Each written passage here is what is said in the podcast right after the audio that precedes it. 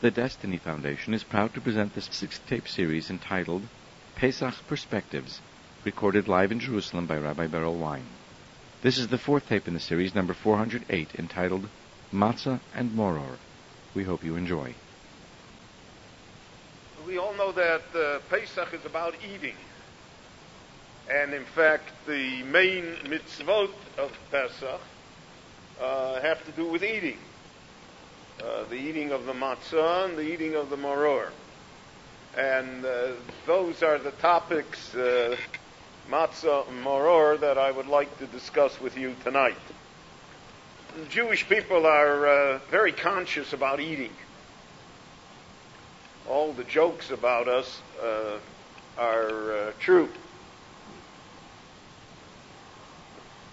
True story, which I'm sure happened many, many, many times, but which happened to me once, is that uh, our uh, our yeshiva in Monsey used to sponsor uh, weekends at uh, once a year at very uh, fancy places, and uh, was catered by uh, Kosher caterers, etc.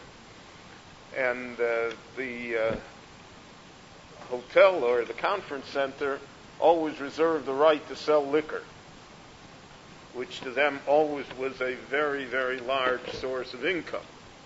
But when our group showed up, uh, it was not such a large source of income.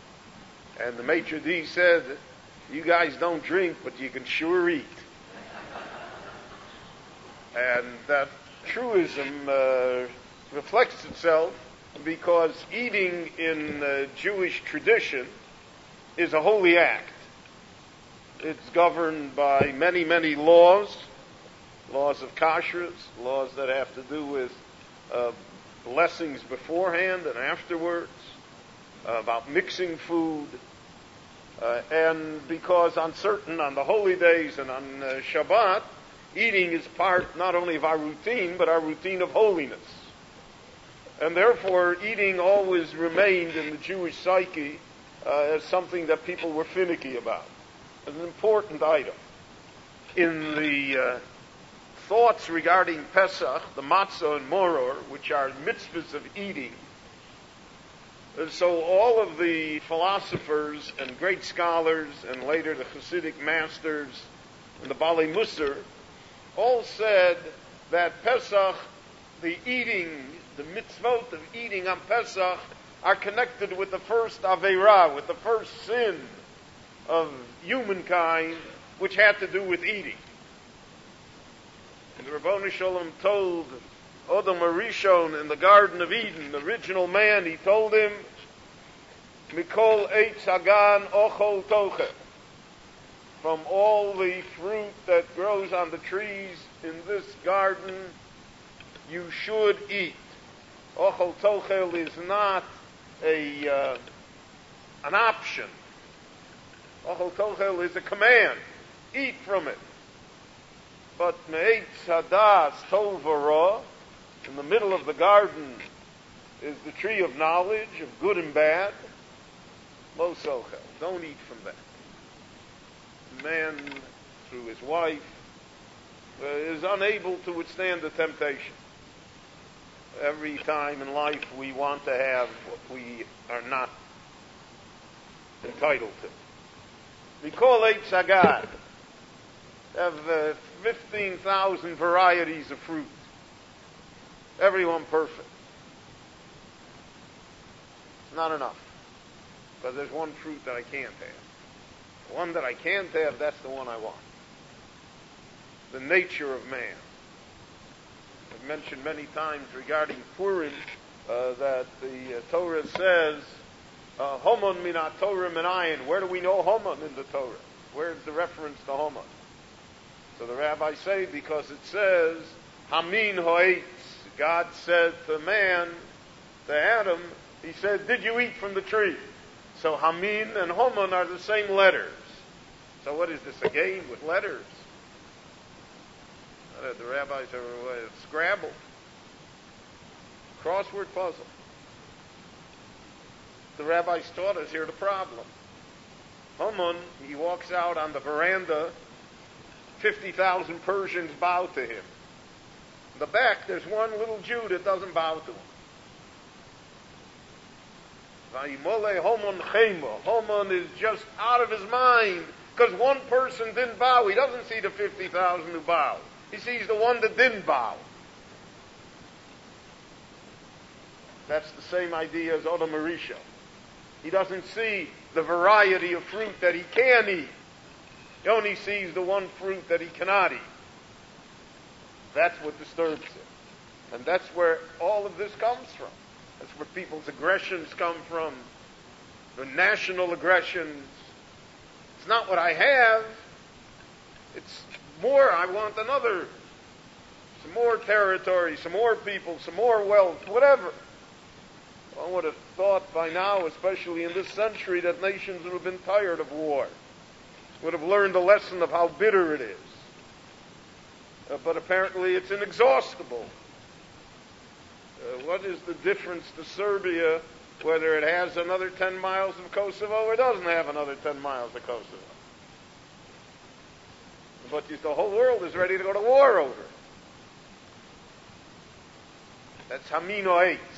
So the rabbi said that the origin of the mitzvah of eating on Pesach, matzah, and moror is to stand in opposition to the Aveira of Arishan of eating from the Eitz Hadas. It's eating versus eating. And that generally is the uh, greatness of how uh, the Torah and how the Jewish people always looked at things in life. We never saw things really until lately, which uh, I think will need a correction. But we never saw things as forbidden per se. The thing itself is it's forbidden to eat. The only time it's forbidden to eat is when God, the will of God, is involved. So therefore, for instance, on the day before Yom Kippurim, on Erev Yom Kippurim, it's a mitzvah to eat. And on Yom Kippurim, it's a mitzvah not to eat. And the rabbis say that if a person can eat on Erev Yom Kippurim, he has the mitzvah as though he would have fasted two days. So it's not the eating or the not eating that matters. It's the obedience to the will of God. It's the willingness to listen to what Kaviyachal, the Rabboni Shalom, tells us to do. And the same thing here with chometz and matzah. All year round we eat chometz. Shebachol aleilos onu ochlim chometz umatzah. All year round you can eat chometz. So chometz is not intrinsically osir. Halayla hazeh kulo matzah. Tonight we eat only matzah because that's what God told me. Tonight you're going to eat matzah. And it's that view of life that things in the world are neutral. They're not good or bad. Every act in life can be a mitzvah and it can be an avera. It depends on the circumstances. It depends when and where and how. So that uh, uh, the act of intimacy can be called kedushin, holiness, the act of intimacy is immorality. It's uh, an act of degradation. The act is neutral. The person is what characterizes it. The circumstances. And that's why the Rabbon Shalom gave us such a great Torah with so many mitzvot, because in life, everything that we come across can be a mitzvah or it can be an aver. Depends on us. Depends how we do it. And uh, I mentioned to you uh, the idea, for instance, if someone is, God forbid, ill on Shabbos, and the person has to be taken to the hospital, or other things have to be done, the doctor has to be called on the phone. So that's, uh, and if you do so, as you should do so, and do so with alacrity, so you're doing the will of God. So God told you to do it, right? The same God that told you under normal circumstances that you don't make phone calls on Shabbos. So it is that viewpoint of life uh, that is concentrated in the mitzvahs of eating. There's eating that's a mitzvah, and God forbid eating that's an aveir. there's a kosher McDonald's and another kind. And you have the choice. The thing itself is neutral. And that's what we say uh, in every bracha that we make on a mitzvah, Asher Kiddishonu b'mitzvot tzav v'tzivonu. And he told us to do it. That's why I do it. The entire Western world, the democratic Western world, that is so worried about everybody's rights and doesn't deal with anybody's duties, that world is doesn't accept Vitzivanu. Nobody can tell me what to do. There is no higher law. There is no one to whom I'm responsible for. Or responsible to. There's no Vitzivanu. Nobody commanded me anything. And therefore everything looks strange. I mentioned uh, this Shabbos in my brilliant sermon that uh, the uh, Chumash says, Gigeri meyisem, you're strangers. Chumash repeats it over and over again. Strangers. Geri matemi modi, you're all guests in my house. So that's a basic Jewish concept. I mentioned that if somebody walks into somebody's house, he's a guest, he's going to sleep overnight. And he says, you know, I don't like the way you arrange your pictures. And he arranges the pictures. And I don't like the way your furniture is set. He moves all the furniture. And, you know, you're using the wrong dishes. You know, use I mean, what kind of guest is that? Take them, throw them out. What kind of a boor is that? We're all guests in God's house. He has hung the pictures the way He wants them hung. You're all strangers with me. You're all my guests. You're not going to be here long. I've ordered it for you. The way I want it. That's the basic idea of the tzivanu. And that is the line that divides. There's nothing else that divides. It's only that concept that divides. Everything else that we see and hear, all of the philosophical arguments, all of the uh, noise that goes on in the Jewish world only revolves about that one word. Is there a concept of the Itzivanu? If there's no concept of Itzivanu, so then why not? Let's change the rules every five minutes. I like it this way. I like it that way. I can move the pictures wherever I want. Whose house is this synagogue? Is it the house of God? Or is it my house? The Board of Trustees, the members. Well, if it's my house, it's the Board of Trustees, the members, I can do whatever I want, right? Let's have a vote because we're democratic and we'll do whatever we want. But if it's the house of God and he wants the synagogue to look a certain way, and he told us how he wants it to look, in this week's Parsha of Truma, there's a whole Parsha of how he wants the tabernacle to look. Who cares how he wants it? It's for us, it's not for him. The answer is, he told us how to arrange it, how he wanted it. And that's the whole concept of a Sivan. And that's the concept of matzah on Pesach. He told us to eat matzah on Pesach. So if you eat matzah a week before, it's no mitzvah. If you eat it a week later, it's no mitzvah. I want you to eat it that night. He'll tell us reasons why. But after all the reasons, the reason is because he told us to do it. And that's an affirmation of our faith. It's an affirmation of our tradition. It's an affirmation of ourself. Definite, definite values that are unchanging, standards that remain the same.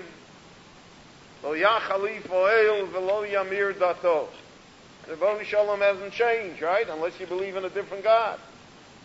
Maybe God has also become modern. Maybe he's also changed his mind. This is an age-old argument that we've had. Lo Yamir Dato, there are no two New Testaments, there's nothing new here. Sinai is Sinai. That's the origin of the Jewish people. It's the origin of all Jewish faith. Without it, so then we have nothing. Without it, the whole 3,400 years is a lie. That's the basic issue. And all of that is in a piece of matzah. All of that lies in the mitzvah of eating the matzah on Pesach. In the Yerushalmi we read that in order to have a feeling of freedom, two things have to happen. We have to rid ourselves of chametz, and we have to introduce matzah. Now, here again, in Jewish uh, tradition, in Jewish philosophy, the idea of chametz is something that rises. It's or shebeisa, it's the yeast. It what, it's, uh, so to speak, the puffing, the air that's within us, the arrogance of man, especially the arrogance of intellectual man. There's no one as arrogant as an intellectual who believes that he or she is an intellectual. Because he knows better. He knows better. He knows what's good for you. You don't know. But he knows.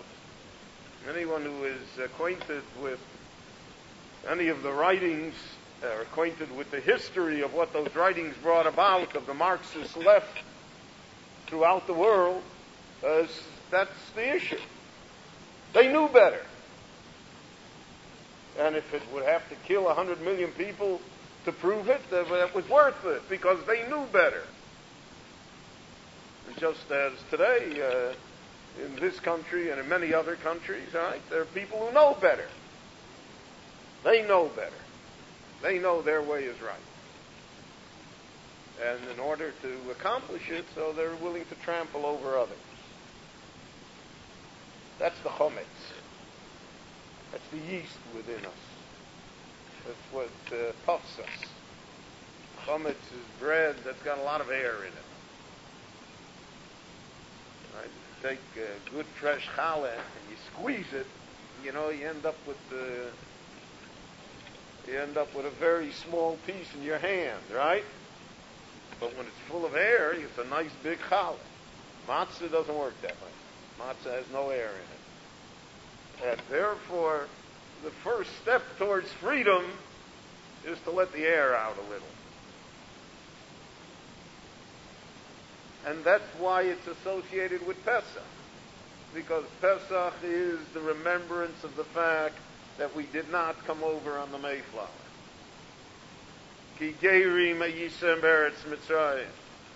You were slaves for hundreds of years. You came from the bottom rung of society. You were not better than your masters. In fact, that's why the Torah says that the Egyptians are allowed into the Jewish uh, community uh, because the, what was the difference between you and the Egyptians? Why are you better and why are they worse? As I'll say, a great rule, one which uh, I never discuss politics publicly. In fact, I rarely do it privately, except when the Prime Minister calls for my advice, but otherwise. But the rabbi said a great rule that you should never have a leader unless he has a kupa shel shrotzim al shichma. Unless somehow he has a past. Unless somebody can whisper in his ear and say, hey, you know, I remember. Remember, that, you know, when we were in high school together, you remember that? All right, they're in college. So he can say, well, I didn't inhale. Okay. But remember, the problem is he forgot. In the arrogance of office, he forgot the Kupa Shel Shrotzim. But the Kupa Shel Shrotzim is an essential part of leadership because it humbles us. It teaches us that we can make mistakes. We're not perfect. Uh, that chametz, even though all year round we partake of it, and we have to have it, right? A person has to have a certain amount of air of puffing within him. But nevertheless, on Pesach, on the drive for freedom, freedom is achieved through matzah. Freedom is achieved through honesty with oneself. With getting rid of the illusions and the delusions. seeing oneself accurately. And it's very hard to do so. Very, it's the hardest job in the world is to look in the mirror. The, uh, the language of the Hasidic masters is that I am always mishuchad. I'm always corrupted about myself. Shochad, the corruption, blinds the eyes of the wisest of men. You'll take the greatest, most wonderful scholar, and when it comes to his own matters, Chazal say, Ein Talmud Chochem Roya Trefus Leatzma. You shouldn't pass in any shilas for yourself. Because the moment you're involved, you're blind. Visalev Direi Tzadiki. The words of the righteous, it will take and twist them and bend them such so that right becomes wrong, day becomes night, good becomes bad, because I'm involved. And Torah wanted us to be aware of that. And to try somehow to free ourselves from it. Matzah is the symbol of being able to free ourselves. Matzah is the symbol of honesty. The matzah is plain flour and water. So the Yerushalmi says on the posuk "Ushmartem es amatzos," it says in the Torah that you should guard the matzos, watch the matzos. So the Yerushalmi says that posuk was unnecessary because we have many other psukim that refer to matzos. Why did the Torah write that? The Yerushalmi says he may know inyan lachilas matzah tneyu inyan labir chometz. How do we watch the matzah? By getting rid of the chometz. The first step in creating matzah is to be aware of chometz.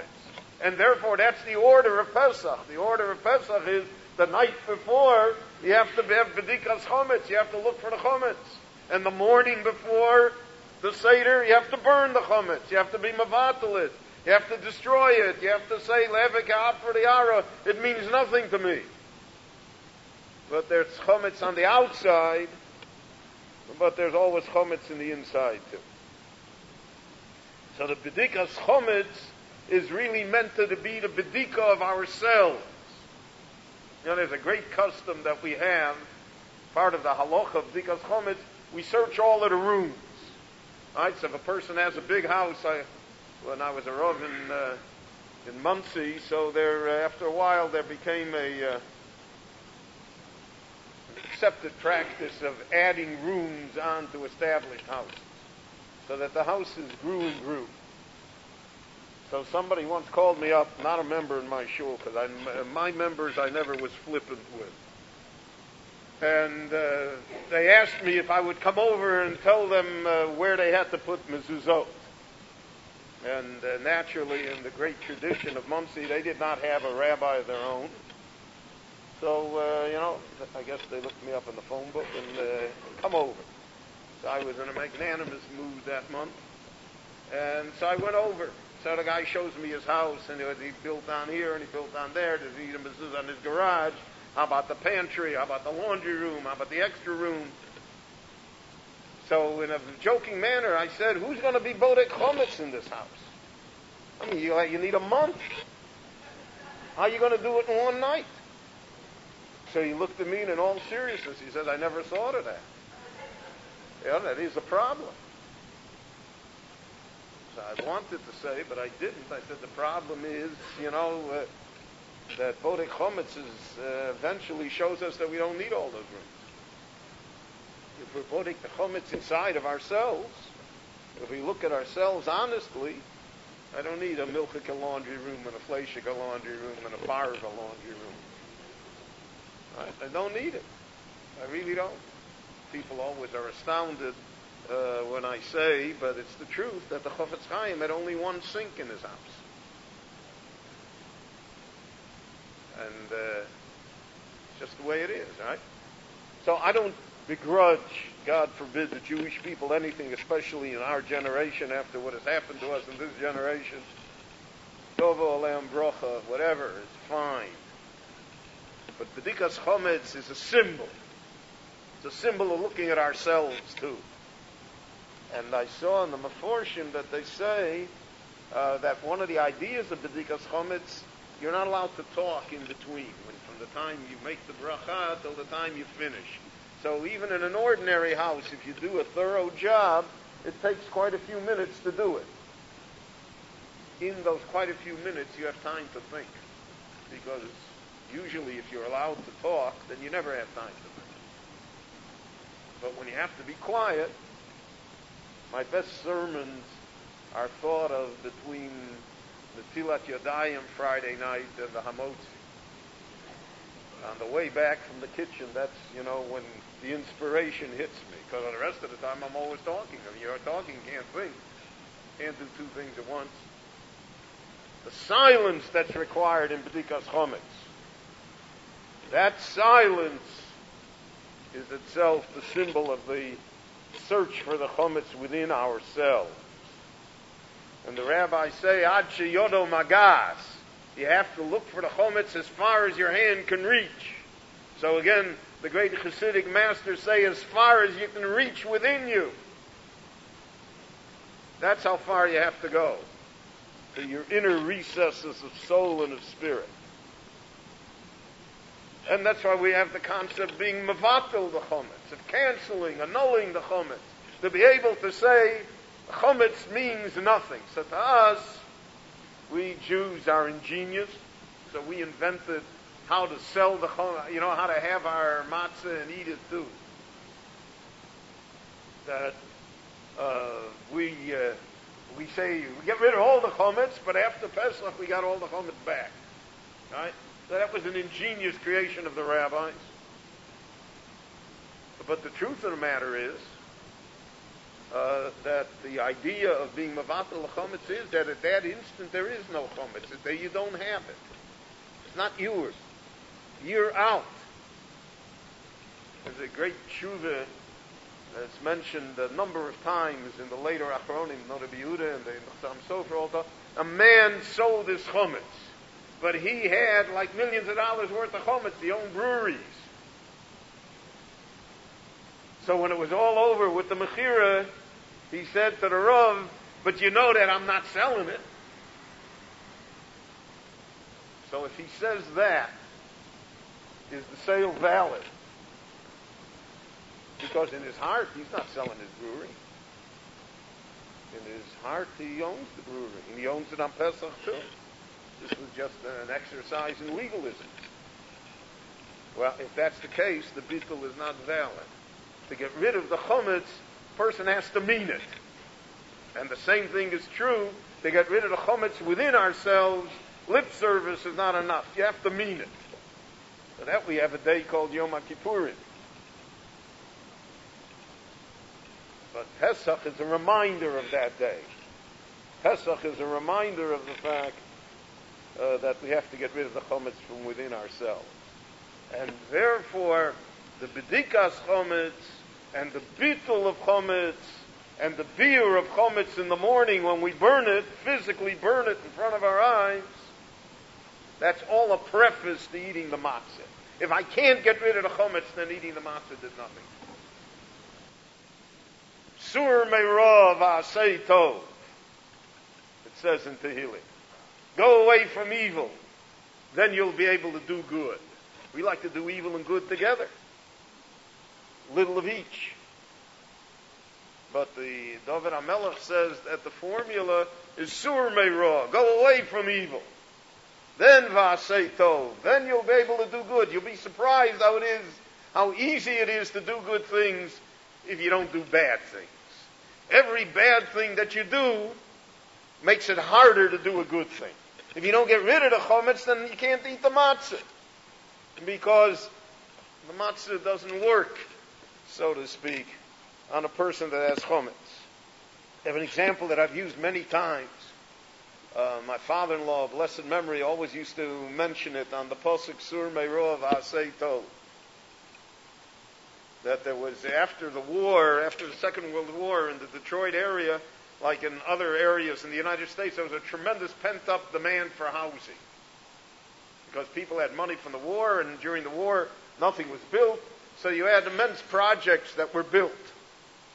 Uh, in Long Island, uh, Levittown, etc., enormous development projects. So there was a Jew in Detroit that bought the city dump, the garbage dump. and he got a good price on it. And he covered it over with topsoil, flattened it out, and he built what then were expensive homes, twenty-five, thirty thousand dollar homes.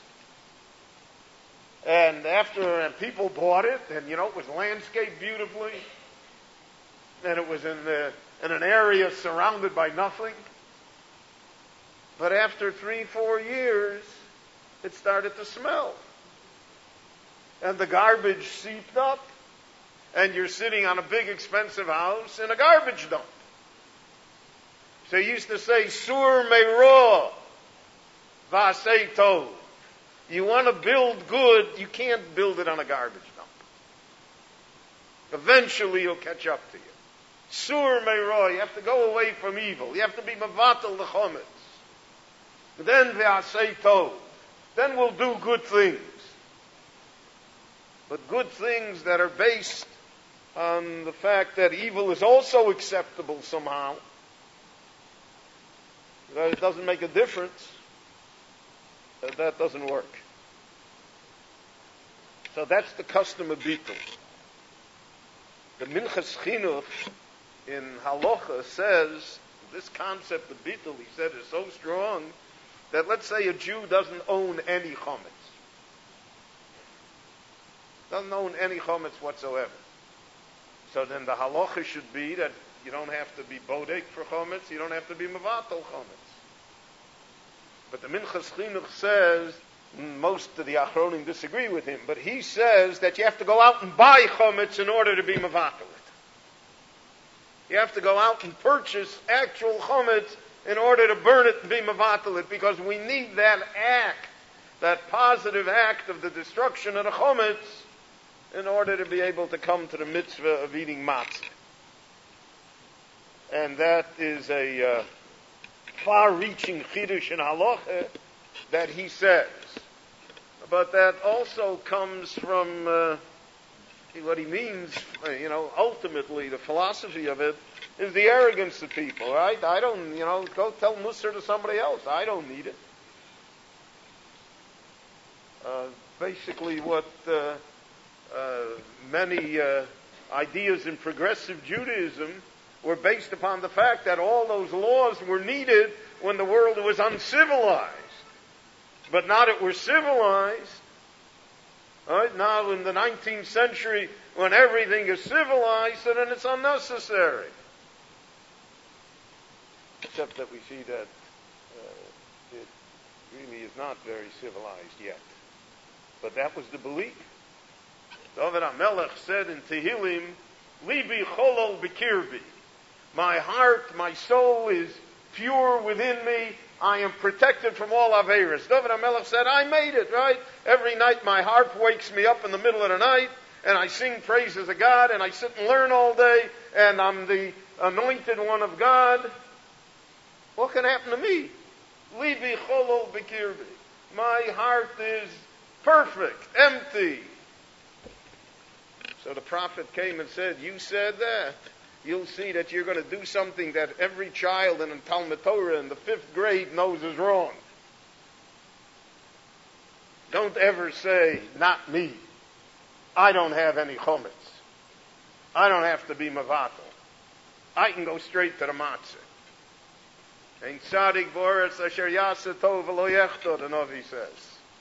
There are no perfect people. Everybody could stand improvement. Everybody has chometz.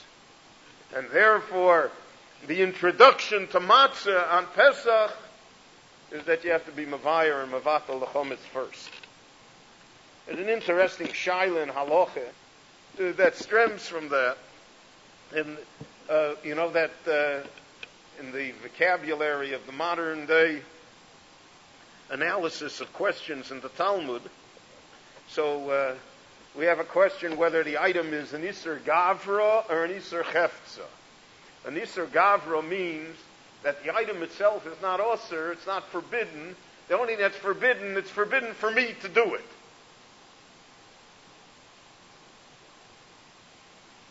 For instance, eating on Yom Kippur. The food is glatt kosher.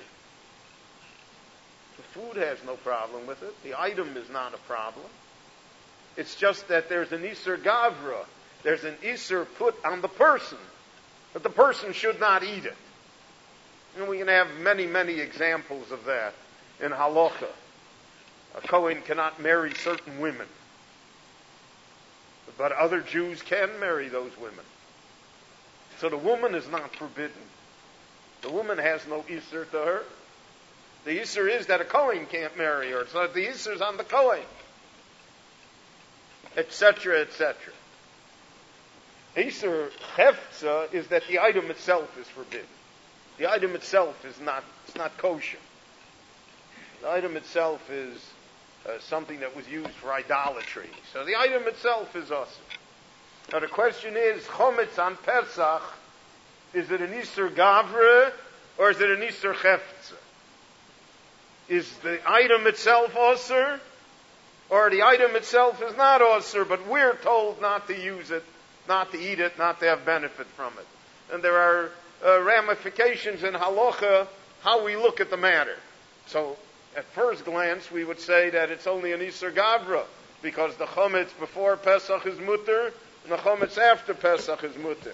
However, there are Achronim that say that the Chometz itself takes on the severity of an Isser Cheftze during the week of Pesach. And that's a, a way of looking at this problem of Chometz. Now, there is no area in Halacha that is more chomur, that is more stringent, that has less leniencies than in the matter of chometz. Chometz is also on Pesach b'mashahu. It, it, can have one millionth part chometz, and it's osir. It's mashahu. Doesn't make any difference. Whereas in the laws of kashrus, for instance, if it has one millionth part that is not kosher in, uh, in an item, uh, the item is kosher. You can eat it. There's a rule of bittul. By chometz, it doesn't exist. Uh, by chometz, we have an iser hanoah. Not only can't you eat it, you can't have benefit from it. So there's all sorts of questions about uh, stock in companies. Let's say you own stock in General Mills, or you own stock in uh, Kellogg's, etc. Right? So can I have benefit from it on Pesach? Stock goes up. Do I have to sell my stock before Pesach? And all sorts of questions because of this question of Isser Hanoah. The Torah even said, Bal Yeroeh. You're not allowed to see chometz, your own chometz on Pesach. So, for instance, if you want to make your freezer half and half, so you have to cover the half that's not going to be uh, uh, for Pesach. You're not allowed to see your chometz. And even the chometz that we sell to a non-Jew, which no longer is legally our chometz, but Jews are very careful to put it away. They're careful to uh, tape up the closets, uh, to close the cabinets with a lock, to make certain that it's not ours, that we don't want to see it on Pesach because of the fact that it was this halacha bal yeroeh. So, again, we see that this concept of chometz is extremely far-reaching because it goes to the heart of what the Jewish soul, what God demands of us, so to speak. In this great sefer, the Oneg Yontiv says that by eating matzah on the first night of Pesach, we fulfill two mitzvot the mitzvah, the positive mitzvah of eating matzah, and we fulfill the negative commandment of not eating chametz. He says every time you eat matzah, it's not only that you're not eating matzah, it's also that you're not eating chametz. And therefore there is a two-edged sword involved here uh, that drives us to this level of understanding of freedom and nobility. On the first night of Pesach, it's a mitzvah that's incumbent upon all of us, minat Torah, to eat a kazayas matzah. It's a mitzvah minat Torah. The rest of Pesach, so the Gemara says it's rishus, the other six days. If you want to eat matzah, you can eat matzah. You want to eat potatoes, eat potatoes. You don't have to eat matzah. But the Gaon of Vilna says that every kazayas matzah that a Jew eats on all seven days of Pesach, or eight days in the exile, there's a mitzvah on every kazayas matzah that you eat, even in Chol HaMoed, not just the first night. You're not obligated to do that mitzvah. But if you do eat it, you have the mitzvah of eating uh, matzah. The Gaon Shita is the same, by the way, regarding Sukkot. That the mitzvah to eat in the Sukkah is the first night of Sukkot. Alright, the rest of the time, let's say you want to live on tangerines and bananas, so you don't have to eat in the Sukkah. You can eat outside the Sukkah. However, the Gaon says every piece of food that you eat in the Sukkah on all seven days of Sukkot, you have a mitzvah min Torah that you've accomplished. And that's the viewpoint again of doing God's will. God's will is to eat matzah this week. I'm going to eat matzah. God's will is I'm going to, to eat in the sukkah. I'm going to eat in the sukkah. And that's this concept that matzah brings to us. So we have a special din in matzah called matzah shmura. So, matzah shmura, and we'll discuss there are three types of shmura. I'm not speaking monetarily, but uh, there are three types of shmura. There's shmura mishas ktsira, from the time that the wheat was cut. So as long as the wheat is on the field and it's attached to the field, it can rain on it, uh, water can come on it. In fact, water does come on it. That's how it grows. And we have no problem with it. Because as long as it's attached to the ground, the process of fermentation does not begin. However, the moment it's harvested, so then you have a question of water coming in contact with it. And the water that comes in contact with it begins the process of fermentation. The process of fermentation is what transforms it into chometz. So it says, "Ushmartem es matzah." You shall watch the matzah. Where should, when should you start watching? So some say you watch it from the time of the harvest. Some say you watch it from the time of the kneading of the dough. In other words, you took flour and now you pour water into it, and from that moment on, you are watching it that it should not ferment. And some say from the time that the flour is ground. That's the middle shita. From the time that you took the wheat and milled it into flour, that's when you have to start to watch. So the halacha is that it's sufficient to be matzah shmura from the time of the kneading. But that's not the way the Jews behave. Because as I pointed out, by chometz, uh, we uh, really have, uh, we never take the lenient approach. And therefore, our matzah shmura is always mishas ktsira, from the time of the harvest itself. And what happens is, uh, I don't know how it is here in Israel, but in the United States, I knew them when I was with the OU. Uh, we had certain farms in Pennsylvania that grew wheat specially for matzah shmura. That was their business.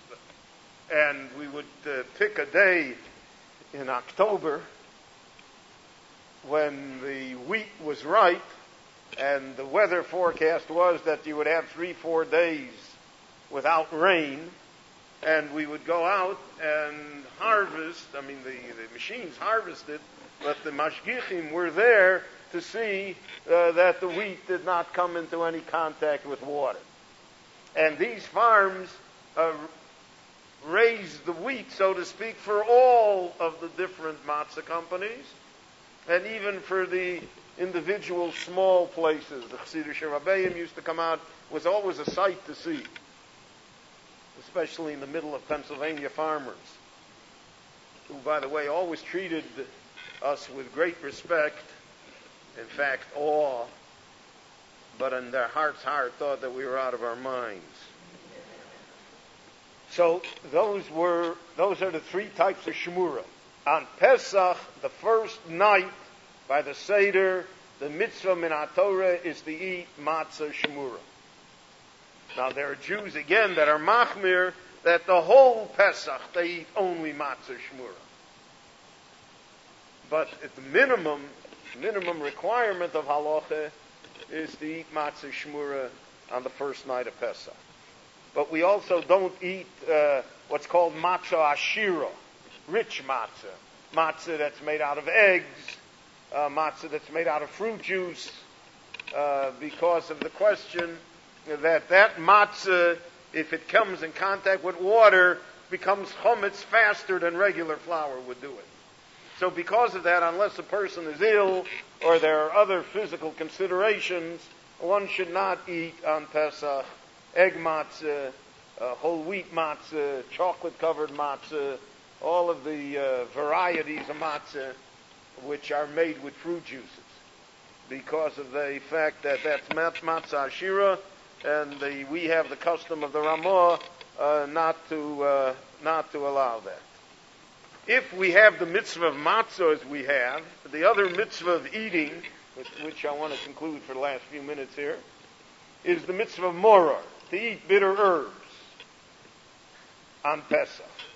Now, the eating of the moror is a mitzvah from the Rabbonon, not Minat Torah. Matzah bisman hazeh is Minat Torah. Moror bisman hazeh is only Rabbonon. Because it says in the Torah, Al matzos umrorim yochluhu. The korban Pesach was eaten with matzah and moror. And that's the only posuk in the Torah that refers to the eating of moror. So therefore the rabbi said that moror is only when there's a Pesach. Where there is no Pesach, we don't have the korban Pesach today. So therefore there is no mitzvah of moror minat Torah. But the rabbis kept the mitzvah of moror because of the reasons why moror was eaten. First reason, as the one that I mentioned to you, because moror is eating the Eitz Hadas. It reminds us that food is bitter unless it's done correctly, unless somehow we are part of God's scheme of it. The second idea about moror is because the Jewish people ate moror in Egypt. It was a bitter life.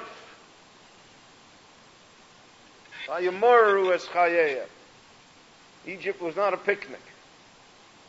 80% of the Jewish people did not survive. It's our first Holocaust. Millions of people died. Jews didn't come out. And therefore, even in the midst of our joy of celebrating our freedom, we eat the moror in order to remember what happened to us in Egypt. What kind of moror? So the, the Gemara mentions two kinds horseradish and romaine lettuce. Even though there probably is no comparison between the two in uh, the effect that it has upon you. Uh, the Yemenites, for instance, eat dandelions. Uh, there are various customs amongst Jews the world over. Uh, in in uh, France, uh, they ate uh, a an herb that later was used to make drinks. some some places ate quinine all sorts of things that had a bitter aftertaste, that left you with a bitter aftertaste. So the question arose, what kind of horseradish? So the uh, the Chavos Das, the Nesivus, who has a descendant of his here in our shul, Rabbi Lorberbaum. So he said that you're not allowed to grind up the horseradish. You have to eat the horseradish. Because he says if you grind it up, it, uh, it loses its potency. So most of the rabbis said that that can't be the halacha because people can't exist that way. Just it's too uh, too bitter. And so therefore the Maharsham, the great uh, Sholom Shvadron, so he said that just the opposite. He said, if you eat it whole, uh, you're not yotze because normal people don't eat it whole. And you can never be Makayim a mitzvah by doing something that's abnormal. You have to do it normally. You have to. Uh, so our custom is that we grind up the horseradish if we're going to eat horseradish. and uh, use it for moror. I think most people today use romaine lettuce. Now, together with the moror, there's an order. First we eat matzah and then we eat moror. Because it's only with the redemption that the moror becomes a remembrance. I always think of that here in Israel, uh, that the Holocaust here can be born because there's something after the Holocaust. If the Holocaust was the end, then we couldn't we couldn't even talk about the Holocaust. It would be too too much to bear. Because I'll say that in a family, God forbid, where uh, a death occurred, if a child is born into that family, a child, a grandchild, if it's born into that family, then consolation comes to the family automatically. What the rabbis meant by that is that the past becomes bearable if there's a future. If there's no future, then the past itself is unbearable. Can't deal with it. So we can only eat the moror after the matzah. First, you have the matzah, which is our future, which is the fact that we got out of Egypt and that we got out all the time.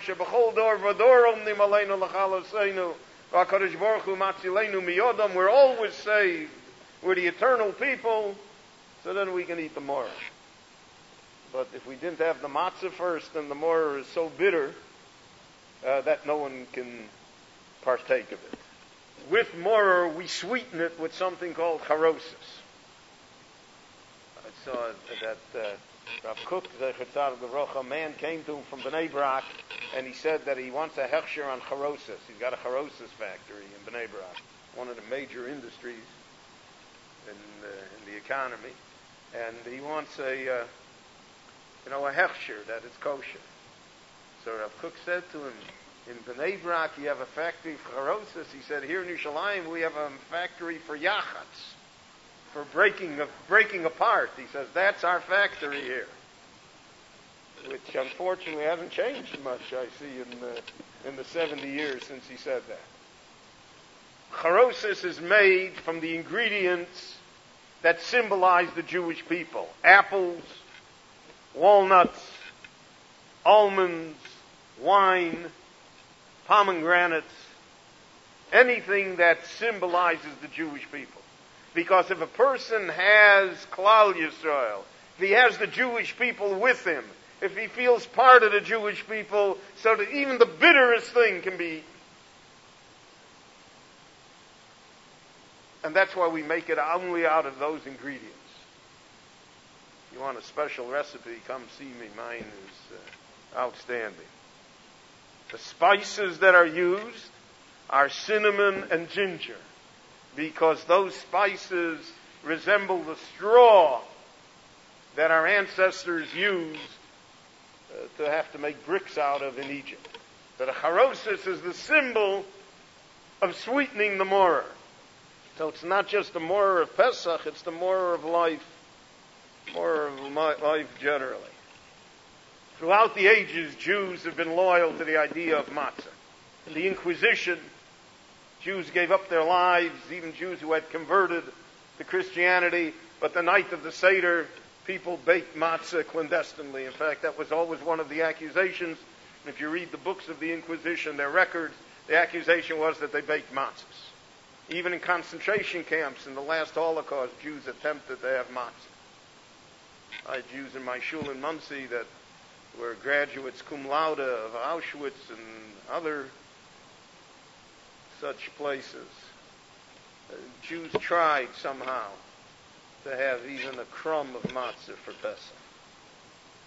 There's a picture in a book uh, that I have at home about the history of Zionism, and uh, it shows uh, members of the Jewish Legion who fought for the British in the Second World War eating matzah. And I thought that it was very symbolic that that was the picture that the Jewish Legion wanted to send home of themselves.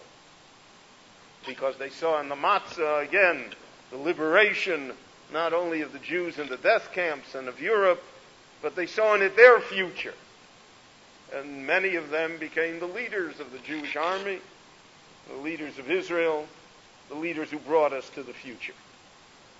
So these ideas of matzah and moror should accompany us at the Seder because they give meaning to what otherwise would look to be purely ritualistic acts.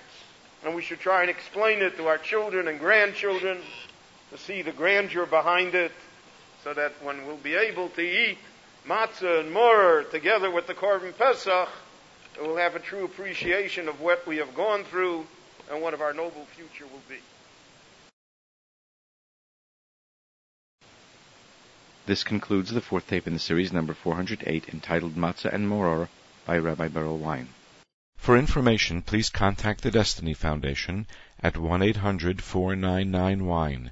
That's 1-800-499-9346. We can also be reached by email at info at jewishdestiny.com. Shop online at www.rabbiwein.com. Due to copyright laws, we kindly request that there be no duplication of this lecture.